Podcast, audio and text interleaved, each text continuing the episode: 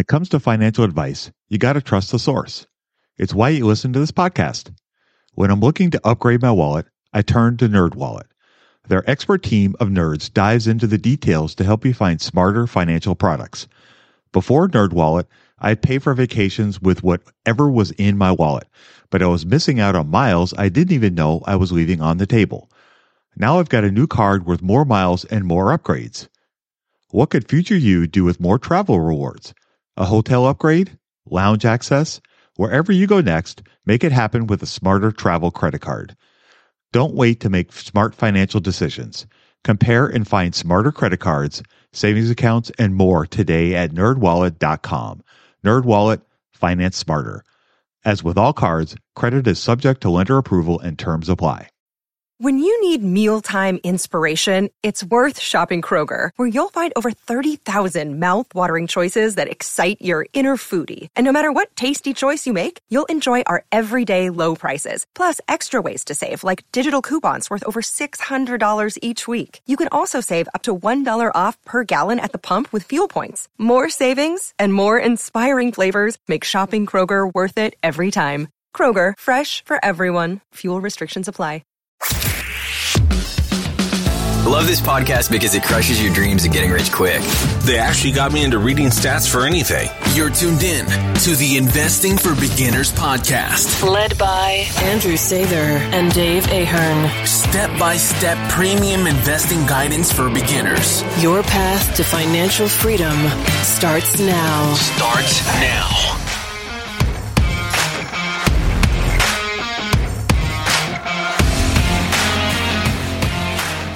All right, folks, welcome to Investing for Beginners podcast. Today we have a special guest. We have somebody joining us from down under, from all the way from Sydney, Australia. We have Mark LaMonica, who is the director of individual research at Morningstar.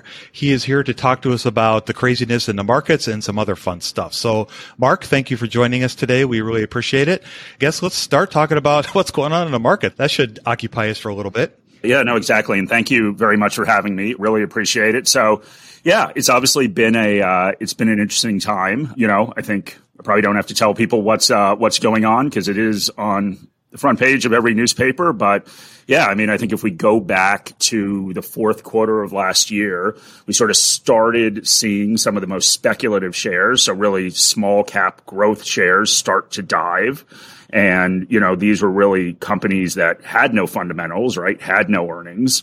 And that is spread. So, you know, starting in, uh, starting in kind of January, we started to see that creep up. It got into mid cap growth and then it got into large cap growth. And, you know, based on the run that we've gone on in the past couple years. It's those large cap growth companies that make up so much of the big indexes. So especially if we sit there and look at the S&P 500 and that sort of brought the market down. And, you know, I will say that I think what has happened so far has really been a valuation driven bear market. You know, we, we haven't really seen yet, and I think everyone's thinking about it, but we haven't really seen yet huge falls in earnings. We really just saw the market reprice shares. So at the end of the day, that's really what's happened. Market looked at the valuation levels and have adjusted them. And we'll sort of see what happens next. I mean, I'm a little bit worried about this next stage, but that's what we've seen so far.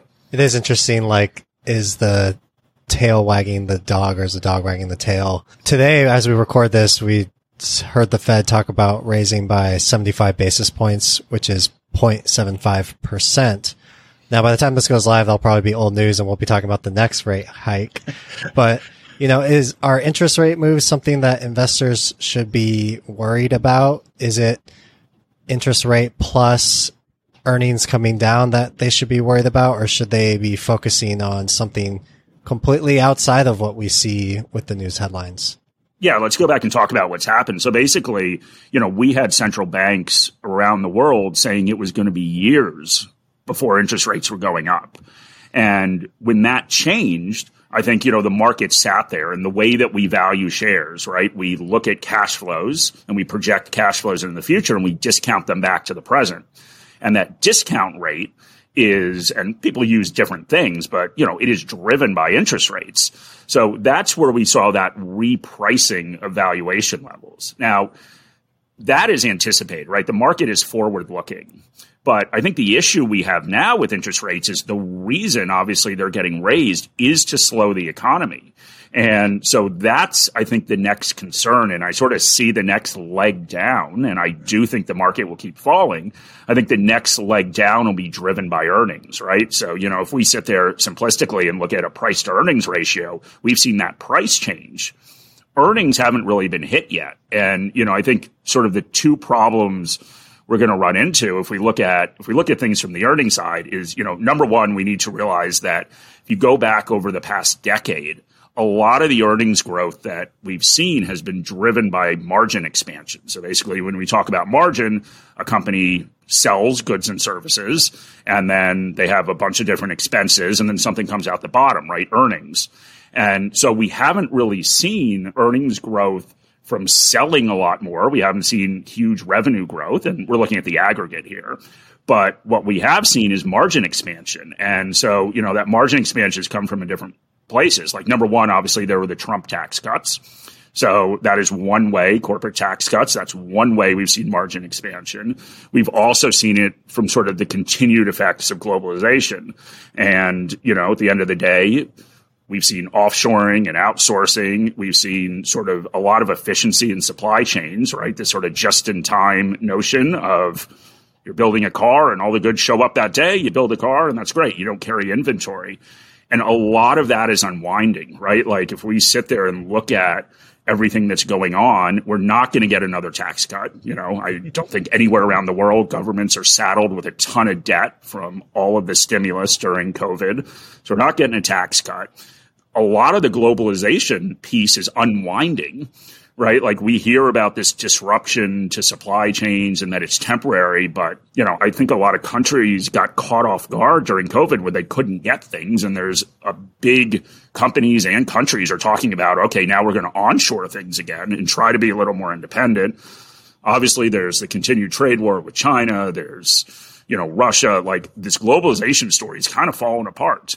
So, you know, my concern is, and also obviously inflation, right? You know, we don't know. It's very difficult to manage a business with high inflation. And so I think we're going to start to see that margin compression. And, you know, we'll see what happens with the economy. That's just on the revenue side. We'll see what happens with that. But I think we're going to start to see this margin compression because historically it's just been way higher than we've ever seen in history, right? If you go back and look at the margin levels, like they should revert to the mean. And I think that's going to be our problem. So you say that you think the market's going to go down. It's quite likely that it goes down in the next months to follow. Do you think that means individual investors, average investors should be selling? Uh, what kind of mindset should they be approaching the next three months, yeah, six I, months? Yeah, I mean, I think, listen, it's an easy story to sit there and, you know, this is, you know, me saying I think the market's going to go down is not exactly a, a bold prediction at this point. but, you know, I think it's all about your goals. And, you know, I know personally that, you know, my goals are far away.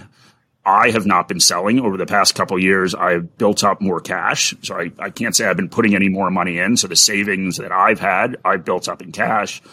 I turned off, and this is me personally, this has nothing to do with Morningstar.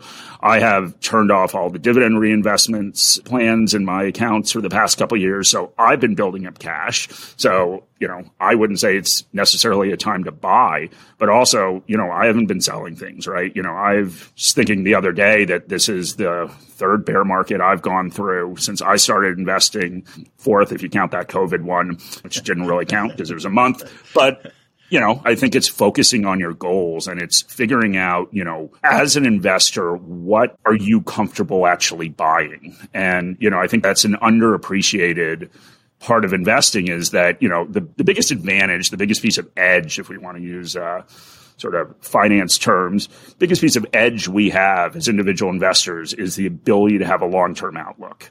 And in order to do that, you need to be comfortable. You need to own things you're comfortable with and not sell when they fall. So I think that's kind of my advice. Figure out what kind of investor you are, figure out what you're comfortable with. Kind of taking that approach of, you know, looking at the landscape and obviously, like you said, margins are historically high. It's very possible they could revert to the mean and we have inflationary pressures, all these pressures that could eat at profits.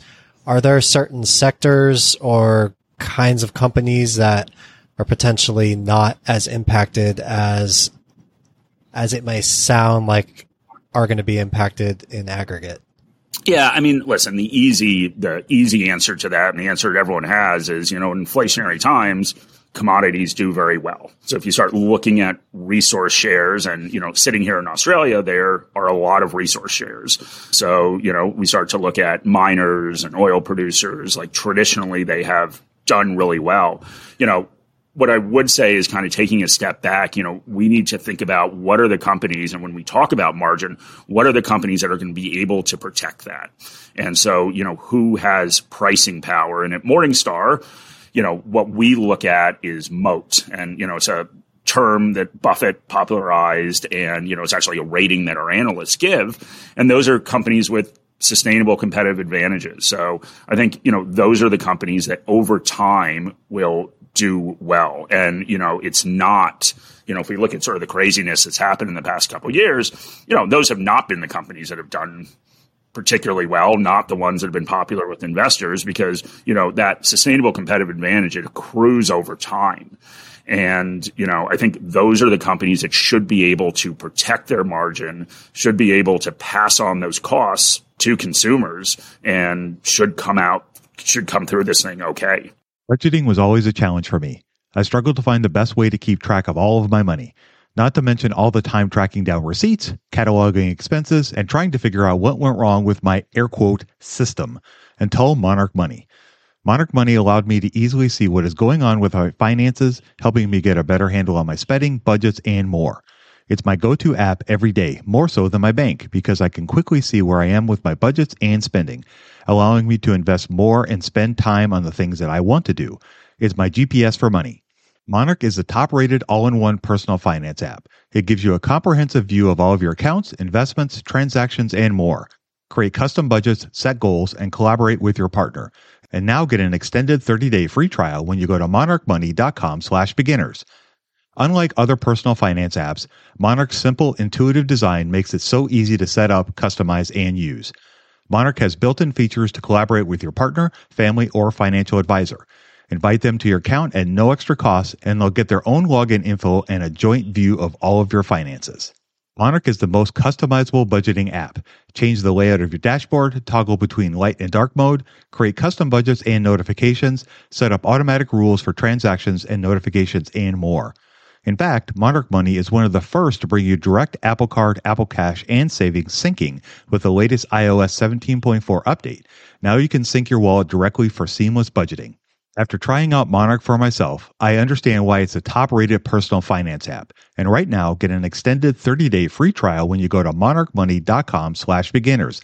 That's M O N A R C H M O N E Y dot com slash beginners for your extended 30 day free trial. When it comes to financial advice, you got to trust the source.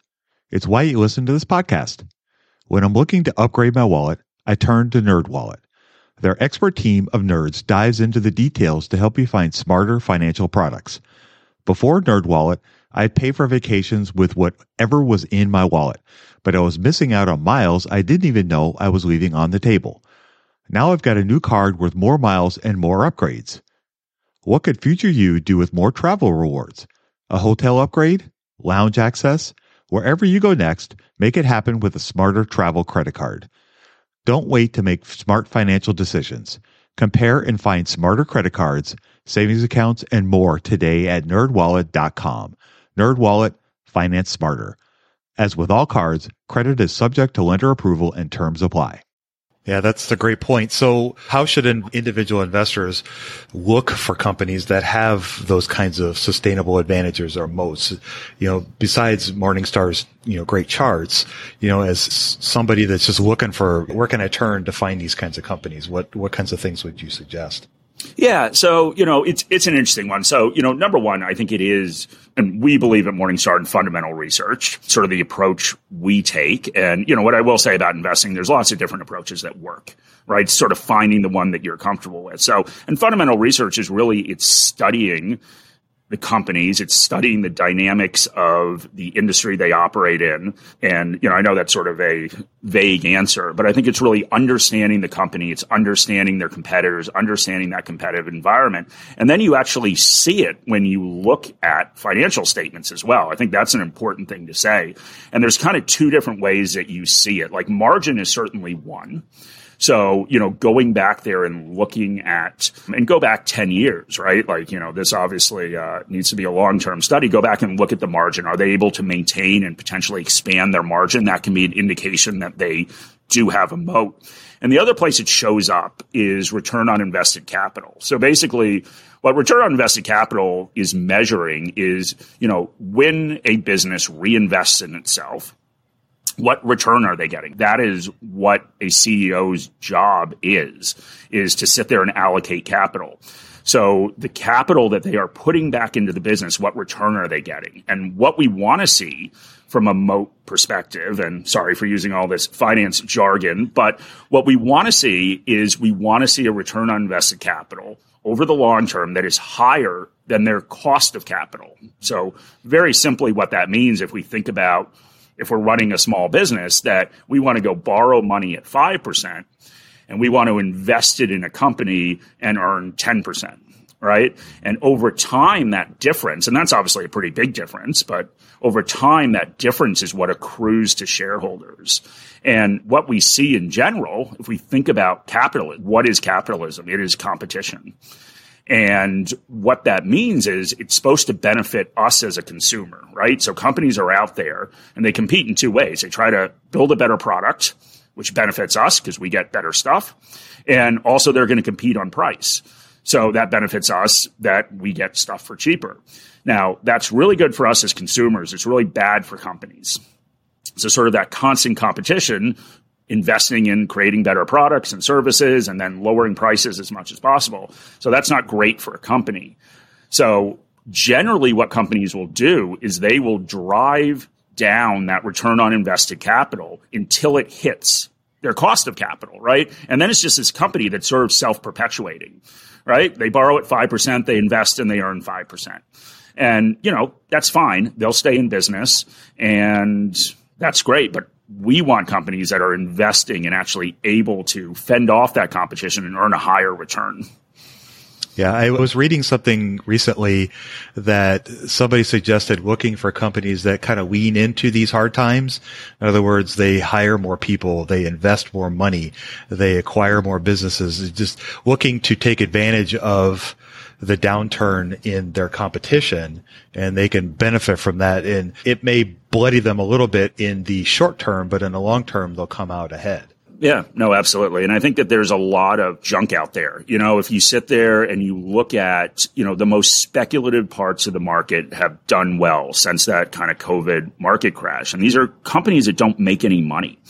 And, you know, they, we've got companies that don't make any money. We've got companies that are heavily reliant on borrowing money. These sort of this notion of these zombie companies that are just kind of going out there and just borrowing money and that's how or raising it through venture capital and everything else it's just shoveling money out to people like those are the companies that are in trouble but yeah i think you're right that there are certainly opportunities out there and companies that do have that are in a strong financial position and that are looking 10 years down the road and not trying to pay their employees for the next couple years like those are the companies that will do well and they can take advantage of these opportunities. Yeah the thing that i think is interesting about the stock market is that the when we go through situations like this where we have a bear market or you know the startings of a bear market that everybody kind of runs for the hills and when we go to the store we all want to buy stuff on sale but for whatever reason we don't want to buy things on sale in the stock market and I, i've never quite understood that yeah, yeah, no, I think it's a mentality. You know, I think one thing I would warn against is, you know, we've sort of had this notion of buy the dip. And, you know, buy the dip certainly works, but it's a bull market trading strategy, right? Like if we are, if we're in a bull market, which basically means you are continuing to hit new highs. Now, it doesn't go straight up. Buy the dip works great, right? The market goes down 5%, you buy, then it'll hit another high. But I think people have been doing that, and we've seen it a lot sort of with retail investors globally in Australia and the US, where, you know, people have gotten into this mentality and they've kept buying the dip. So I just would caution against that. Like it, it's very important to have a plan and, you know, your plan, I don't think people should deviate from their plan, but sort of this notion that you are going to go against your plan and keep shoveling money in every time the market goes down 2% probably isn't a great approach. You mentioned how, you know, investors really piled into these kind of more speculative names that aren't making profits. So one great way to kind of avoid that is to go for the higher return on invested capital companies. But something about investors is they just can't kind of keep themselves away from the light. So how do you get investors to, you know, whether it's thinking about cost of capital, whether it's return on invested capital, how do you get investors to move away from the big promise of these fast growing companies and move more towards the companies that are generating these high returns, high profits, but maybe aren't growing as fast. So it's not as exciting. How can we get investors like flip that mentality? I think there's a couple different things to uh, to think about. Number one, I think that we need to realize that you know, as humans, we are attracted to narratives, and you know, certainly in the investing world, we're attracted to narratives. And you know, I you look at ARK Innovation, for example, right? That is a narrative. Now, I think the narrative is BS for lack of a better uh, way to describe it. But that is, but that is a narrative, right? That's very attractive to investors. Like we are investing in cutting edge companies that are going to change the world. Well, that doesn't make them good investments. So I think we need to realize that a good story and even a lot of growth does not make a good investment. And, you know, there are examples throughout history. And, you know, one of the kind of easy ones is railroads and, you know, we forget like how big of an innovation railroads were. And they were horrible investments, but they changed the world. There was tremendous growth, but there was so much capital that rushed into that, that as an investor, they all went out of business. Now, what did that benefit? Well, it actually benefited the companies that used the railroads. You know, just like in a more recent example and sort of a similar example, as we go back to the dot com crash, you know, it was the internet, right? So there's the internet. What does the internet run on? So we need fiber optic cables to, you know, run the internet and spread the internet. Well, where's WorldCom and where's Global Crossing? They went out of business. The internet didn't go out of business, but all the money that was invested there, the glut of basically capacity led to all these companies now. You know, you wouldn't have YouTube. We wouldn't be doing this. We're looking at each other on video. I'm in Australia. We wouldn't be doing this if there wasn't a ton of bandwidth and if it was really cheap. Like, so I think we just have to be careful about those narratives. And, you know, one of my favorite books is, you know, Jeremy Siegel wrote a couple different books, but, you know, Stocks for the Long Run and basically went back and looked at what the best returning shares. And I think he wrote this, I think in the early 2000s. But either way, he looked at a historical period from like 1925 on and looked at what company did the best if we look at the US stock market. And it was Philip Morris. And, you know, we sit there and we look at, and Philip Morris, of course, is, and it's split into a couple companies now, but they make cigarettes.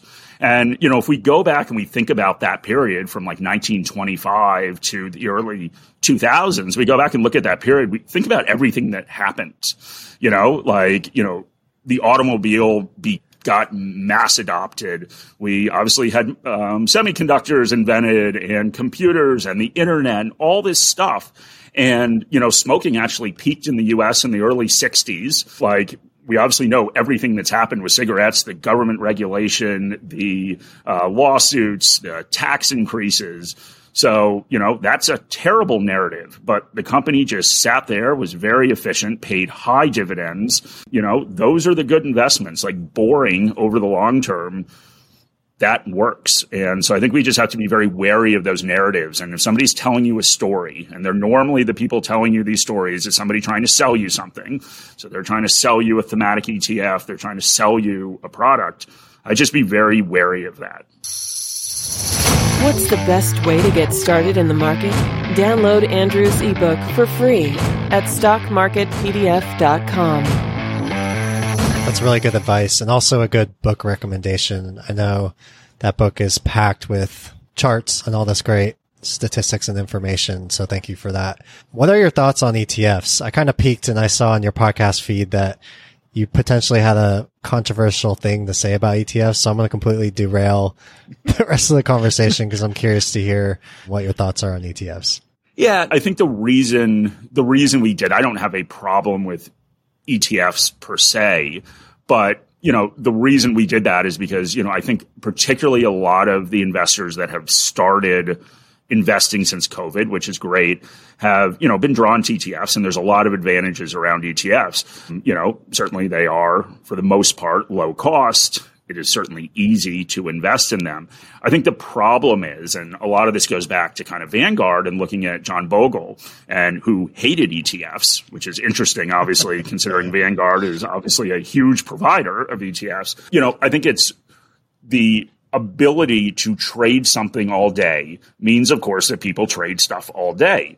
And, you know, the example we used on our podcast, a little bit of a crude example, but it's like if you are trying to you know, stop using drugs, you probably shouldn't fill your house with drugs, right? That's not going to make you use drugs, but it doesn't make it any easier to quit. And I think ETFs encourage trading. And so once again, there's nothing wrong with that. There's nothing wrong with an ETF, but just realize that that ability to sit there now on your phone and trade ETFs while you're in line at the deli is not a good thing. So I think investors just need to take a step back and say, you know, why do I need to trade something all day? Like if I look at a fund versus an ETF, like, you know, what is that ETF giving me that a fund isn't? It's giving me the ability to trade all day and just make sure you don't do it. So that's, I think, all we were saying. So more more than talking about ETFs is just looking at investor behavior and things we know don't work. Chasing returns doesn't work. Overtrading doesn't work. And, you know, ETFs sort of encourage all of that. At Evernorth Health Services, we believe costs shouldn't get in the way of life changing care. And we're doing everything in our power to make it possible. Behavioral health solutions that also keep your projections at their best? It's possible.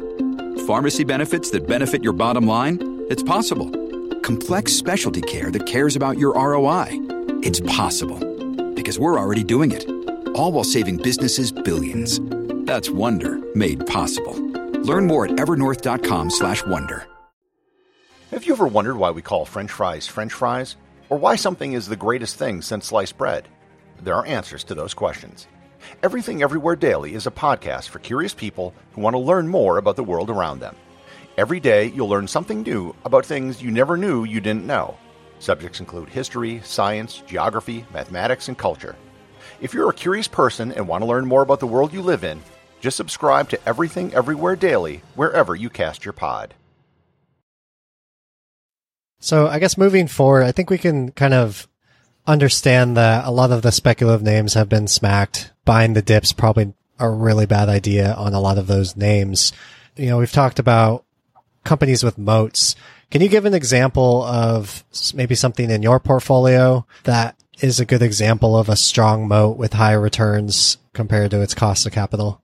Yeah. So, you know, bonus points. sorry, I, bonus points if it's boring. Okay, well, I, I, think this is kind of boring. So the the big, and I will say that you know, sort of during, I have been building up this cash, and once again, this is all personal, not Morningstar. You know, I have been building up this cash for several years now, and so I went into that COVID market drop with a fair amount of cash, and you know, I probably should have invested more. Thought the market was going to keep going down, so you know, take obviously my prediction earlier with the market going down with a grain of salt. But, you know, I bought one thing I bought was Constellation Brands. And so basically Constellation Brands sells beer. I mean, they, they do a couple other things as well. They've got some wine and some sort of not great liquor brands, but really they sell beer and they sell Mexican beer, right? So Corona is kind of their big one, but Modelo as well, mm-hmm. Pacifico. And, you know, at the end of the day, I think this is, this is kind of a classic example of a moat from brand. And, you know, I don't know what your personal feelings are about Corona, but, you know, I don't think it's a great beer But, you know, if we look at from a brand perspective what they've built, and I could say Corona to almost anyone in the world, and they're thinking about sitting on a beach, being out on a boat, they built this incredible brand. And the interesting thing about Corona is so Corona is made with very cheap ingredients. There's no difference, right? Basically, between you know what goes into a Corona and what goes into any other sort of mass produced beer, but they sell it at a premium price.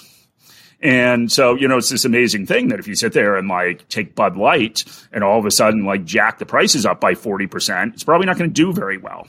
But Corona has been able to do that. So, you know, certainly when we look at the ingredients that go into beer, there are, of course, premium ingredients. And we see a lot of that in premium beers and you know, different microbrews and everything else that has taken over. But, you know, Corona has that ability to go in there and not spend a lot of money on ingredients, but sell at a premium price. So, you know, I think that's an example. And there's all sorts of other reasons, right? There are kind of, you know, secular trends, of course, with the U.S. and demographic shifts that certainly are benefiting them. But I think more than anything else, it's that brand that they've been able to build. You know, it kind of makes me think about something I also think is not talked about enough. I can't remember what the name is, but I know it's like a specific bias where let's say somebody would hear that as a potential stock idea opportunity, but you don't like Corona, the brand.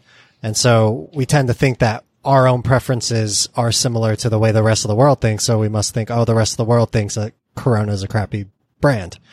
Obviously the numbers play out different ways. So I really wonder how many opportunities investors miss out on because they have this sphere of the world that says, well, if I think that this is how a particular business or brand is, that must be how the rest of the world is too.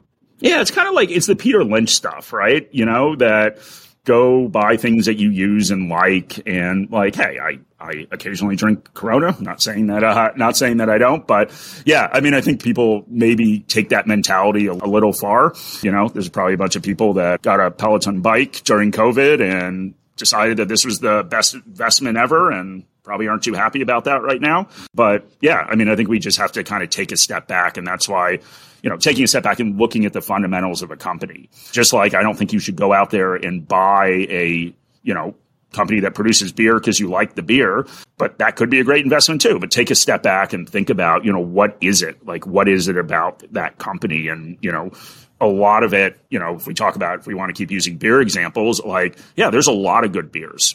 Um, so, you know, I don't think being a good beer is really going to do much for you. I think it's starting to look at sort of cost and brand and, you know, how does that flow into a financial statement? So you mentioned margins, which is one thing people can look at for fundamentals. Basically, how much revenue do you bring in? What are the costs? And then what's the profit? There's two other kinds of margin too, but we don't have to get into, into those. But, you know, also return on invested capital, but any other key fundamentals that people should look out for as a starting point to say, Hey, these could be good indicators of companies with moats. Yeah, I mean, you know, I think those are probably the two main things I would look at for moats. But the other thing that I think is really important to look at is we have another rating at Morningstar called the uncertainty rating. And basically, you know, what that means is as an analyst, and being an analyst, of course, is I think, a pretty difficult thing because you are predicting the future, right? You know, the whole, when you are analyzing a share as investors, we just need to be very cognizant that it does not matter what happened in the past, right? Like those and financial statements and everything else, like that is all the past. We only look at those as clues into what's going to happen in the future, right? So what an analyst or what any investor is trying to do is predict the future. And we do need to acknowledge, and this is where it's around finding a share that's right for you we do need to acknowledge that the uncertainty around the future, around these future cash flows is different for different companies. And so, you know, and simple example is that, you know, if I am a small cap company, so I'm a new company, maybe I have one product, I don't have a big history, I'm trying to expand. That's very different than if I'm a large established company, right? So the differences are large established companies generally would have more diverse product ranges. They would generally sell in more markets. So local conditions wouldn't affect them as much. They generally are more financially sound. So they can go out there and raise capital if something bad happens, right? And we saw that during COVID. Saw companies go back and raise capital because they didn't know how they were going to get through this. So I think that doesn't make large cap investing or small cap investing. That's just one example. That doesn't make either one good or bad, but it could make it good or bad for you. Right. So, you know, how much uncertainty do you want around future cash flows? If I'm Coca Cola, I can tell you this like, Coke is not going to sell half as much Coke next year or double as much Coke next year, right? You know, that's not going to happen. So it's easy. Like if I'm trying to sit there and predict the future, we're talking maybe a couple percentage revenue up or down, right? Each year. If I'm some small cap biotech company that has a drug that's up for FDA approval, that's a very different range of outcomes. And it's just making sure, and both can be, you know, great investments, it's just making sure you're comfortable with that and knowing what you're investing in. So I think a lot of people were investing in very speculative shares, right? The fact that, you know, something like half of the Russell 3000 growth shares were unprofitable or are unprofitable, you know, maybe that's a good or bad thing. Like, but not all those companies are going to make it. That those are all really, really good points. You do have to be careful with these unprofitable companies that could potentially go away. And investing is risk versus return. And oftentimes you do have to take more risk to get more return, but you don't always have to. Dave, did you have anything else? Yeah, I wanted to talk to you a little bit about Nick Sleep. We mentioned off the air before we came on about what a great investor he is and kind of how unknown he is. And I think all this discussion about moats, I think is probably an appropriate time to maybe talk a little bit about Nick Sleep and some of the things that he advocated for and kind of his uh, investment approach. I think it's something that would be beneficial for investors to hear. Yeah, I think the interesting thing about him, and we did a podcast episode sort of looking at kind of lessons you can take from great investors. Like, I think the interesting thing about him is, you know, we have a lot of advantages as individual investors, and people don't think that we do, right? People think about professionals, and yes, this is their job. There's a lot of things that professional investors generally can't do. So generally, they can't take sort of an unconstrained look at the world, right? Like, you know, and look for different investment opportunities. So generally, they have a mandate. That mandate is generally pretty narrow that, okay, I am a large cap US investor. So if I see some huge opportunity in Europe, that's great, but I can't do that because that's not my mandate. And I think the interesting thing about him and, you know, something that, you know, we should all realize the advantage of being an individual investor is that he had basically no mandate. And so he could invest in anything he wanted anywhere around the world. And that that is a very freeing thing. Um, that there are going to be different opportunities. And, you know, I don't, I certainly don't want people to think that, you know, they should go out there and, you know, continually trade to go try to find these different opportunities. But, you know, you can invest. There is value somewhere in the world at all times, right? And so that doesn't mean selling everything you have and moving everything in there, but it does mean that if we took sort of this wide view of opportunities, it can be a real advantage for us. So I think that's one of the things that sort of we like about him. And we, I'm talking about my podcast partner as well. So, uh, you know, she's not here, but uh, sort of the royal we. Yeah, I mean, I think that's one of the real things. I don't know. What about you guys? What are some of the things you like about him?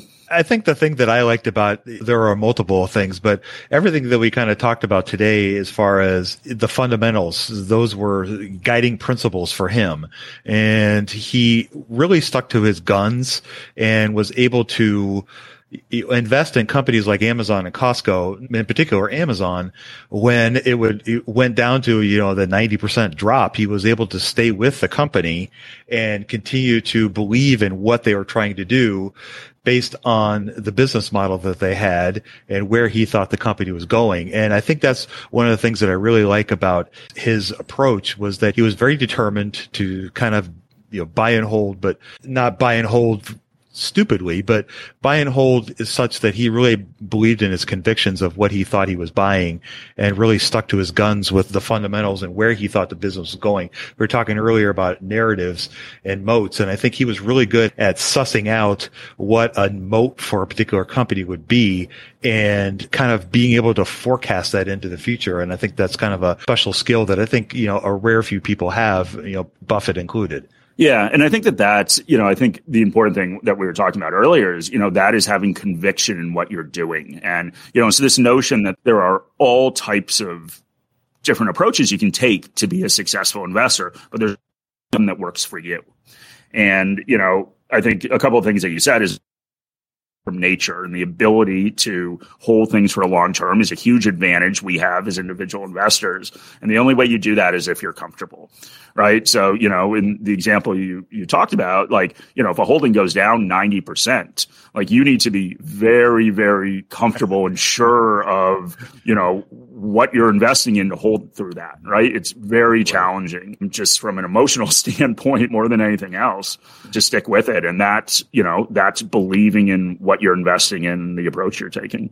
Yeah, totally. Another thing that I really liked about him was his realization that what he was doing is not the end all be all of everything and that he and his partner, Zak, wrapped up the fund when they could have continued easily continue with what they're doing and made oodles of money, but he and his partner realized that there was more to life than just being the next Warren Buffett. I want to call him that.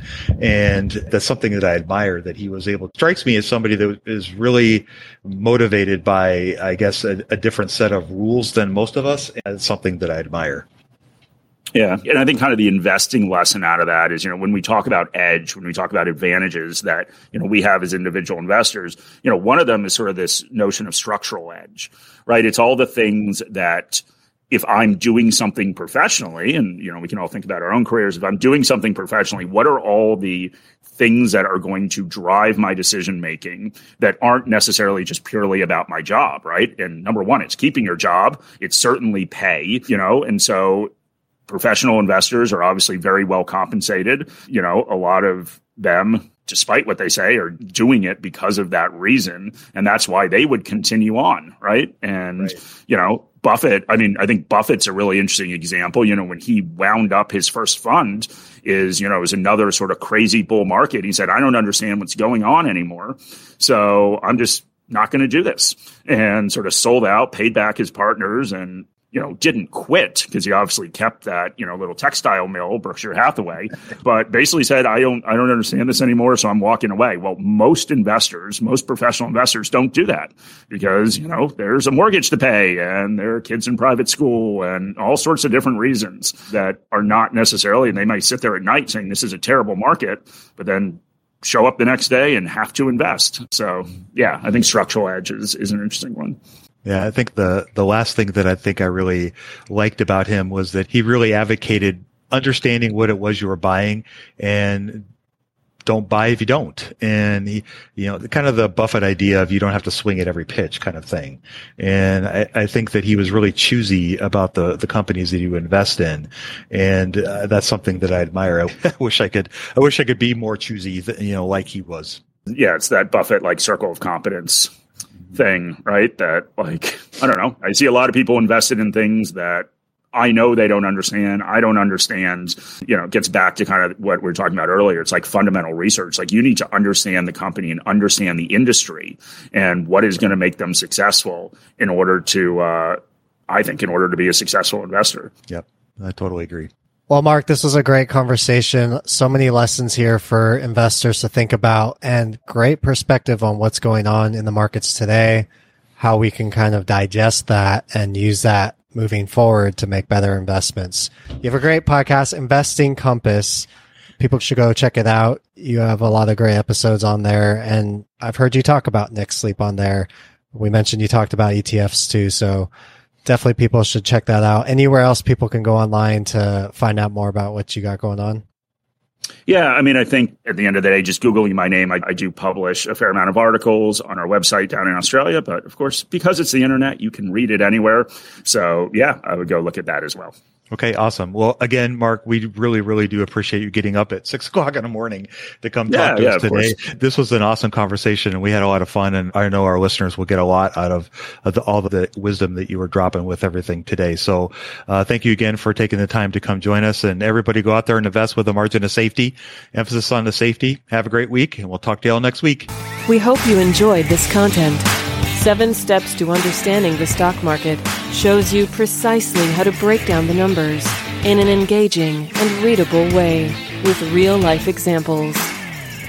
Get access today at stockmarketpdf.com. Until next time, have a prosperous day. The information contained is for general information and educational purposes only. It is not intended for a substitute for legal, commercial, and or financial advice from a licensed professional. Review our full disclaimer at einvestingforbeginners.com. It is Ryan here, and I have a question for you. What do you do when you win? Like, are you a fist pumper? A woohooer, a hand clapper, a high fiver. I kind of like the high five, but if you want to hone in on those winning moves, check out Chumba Casino. At ChumbaCasino.com, choose from hundreds of social casino style games for your chance to redeem serious cash prizes. There are new game releases weekly, plus free daily bonuses. So don't wait. Start having the most fun ever at ChumbaCasino.com. No purchase necessary. Group. Void were prohibited by law. See terms and conditions. 18 plus. With Lucky Land slots, you can get lucky just about anywhere. Dearly beloved, we are gathered here today to. Has anyone seen the bride and groom? Sorry, sorry, we're here. We were getting lucky in the limo and we lost track of time. No, Lucky Land Casino, with cash prizes that add up quicker than a guest registry. In that case, I pronounce you lucky. Play for free at LuckyLandSlots.com. Daily bonuses are waiting. No purchase necessary. Void where prohibited by law. 18 plus. Terms and conditions apply. See website for details.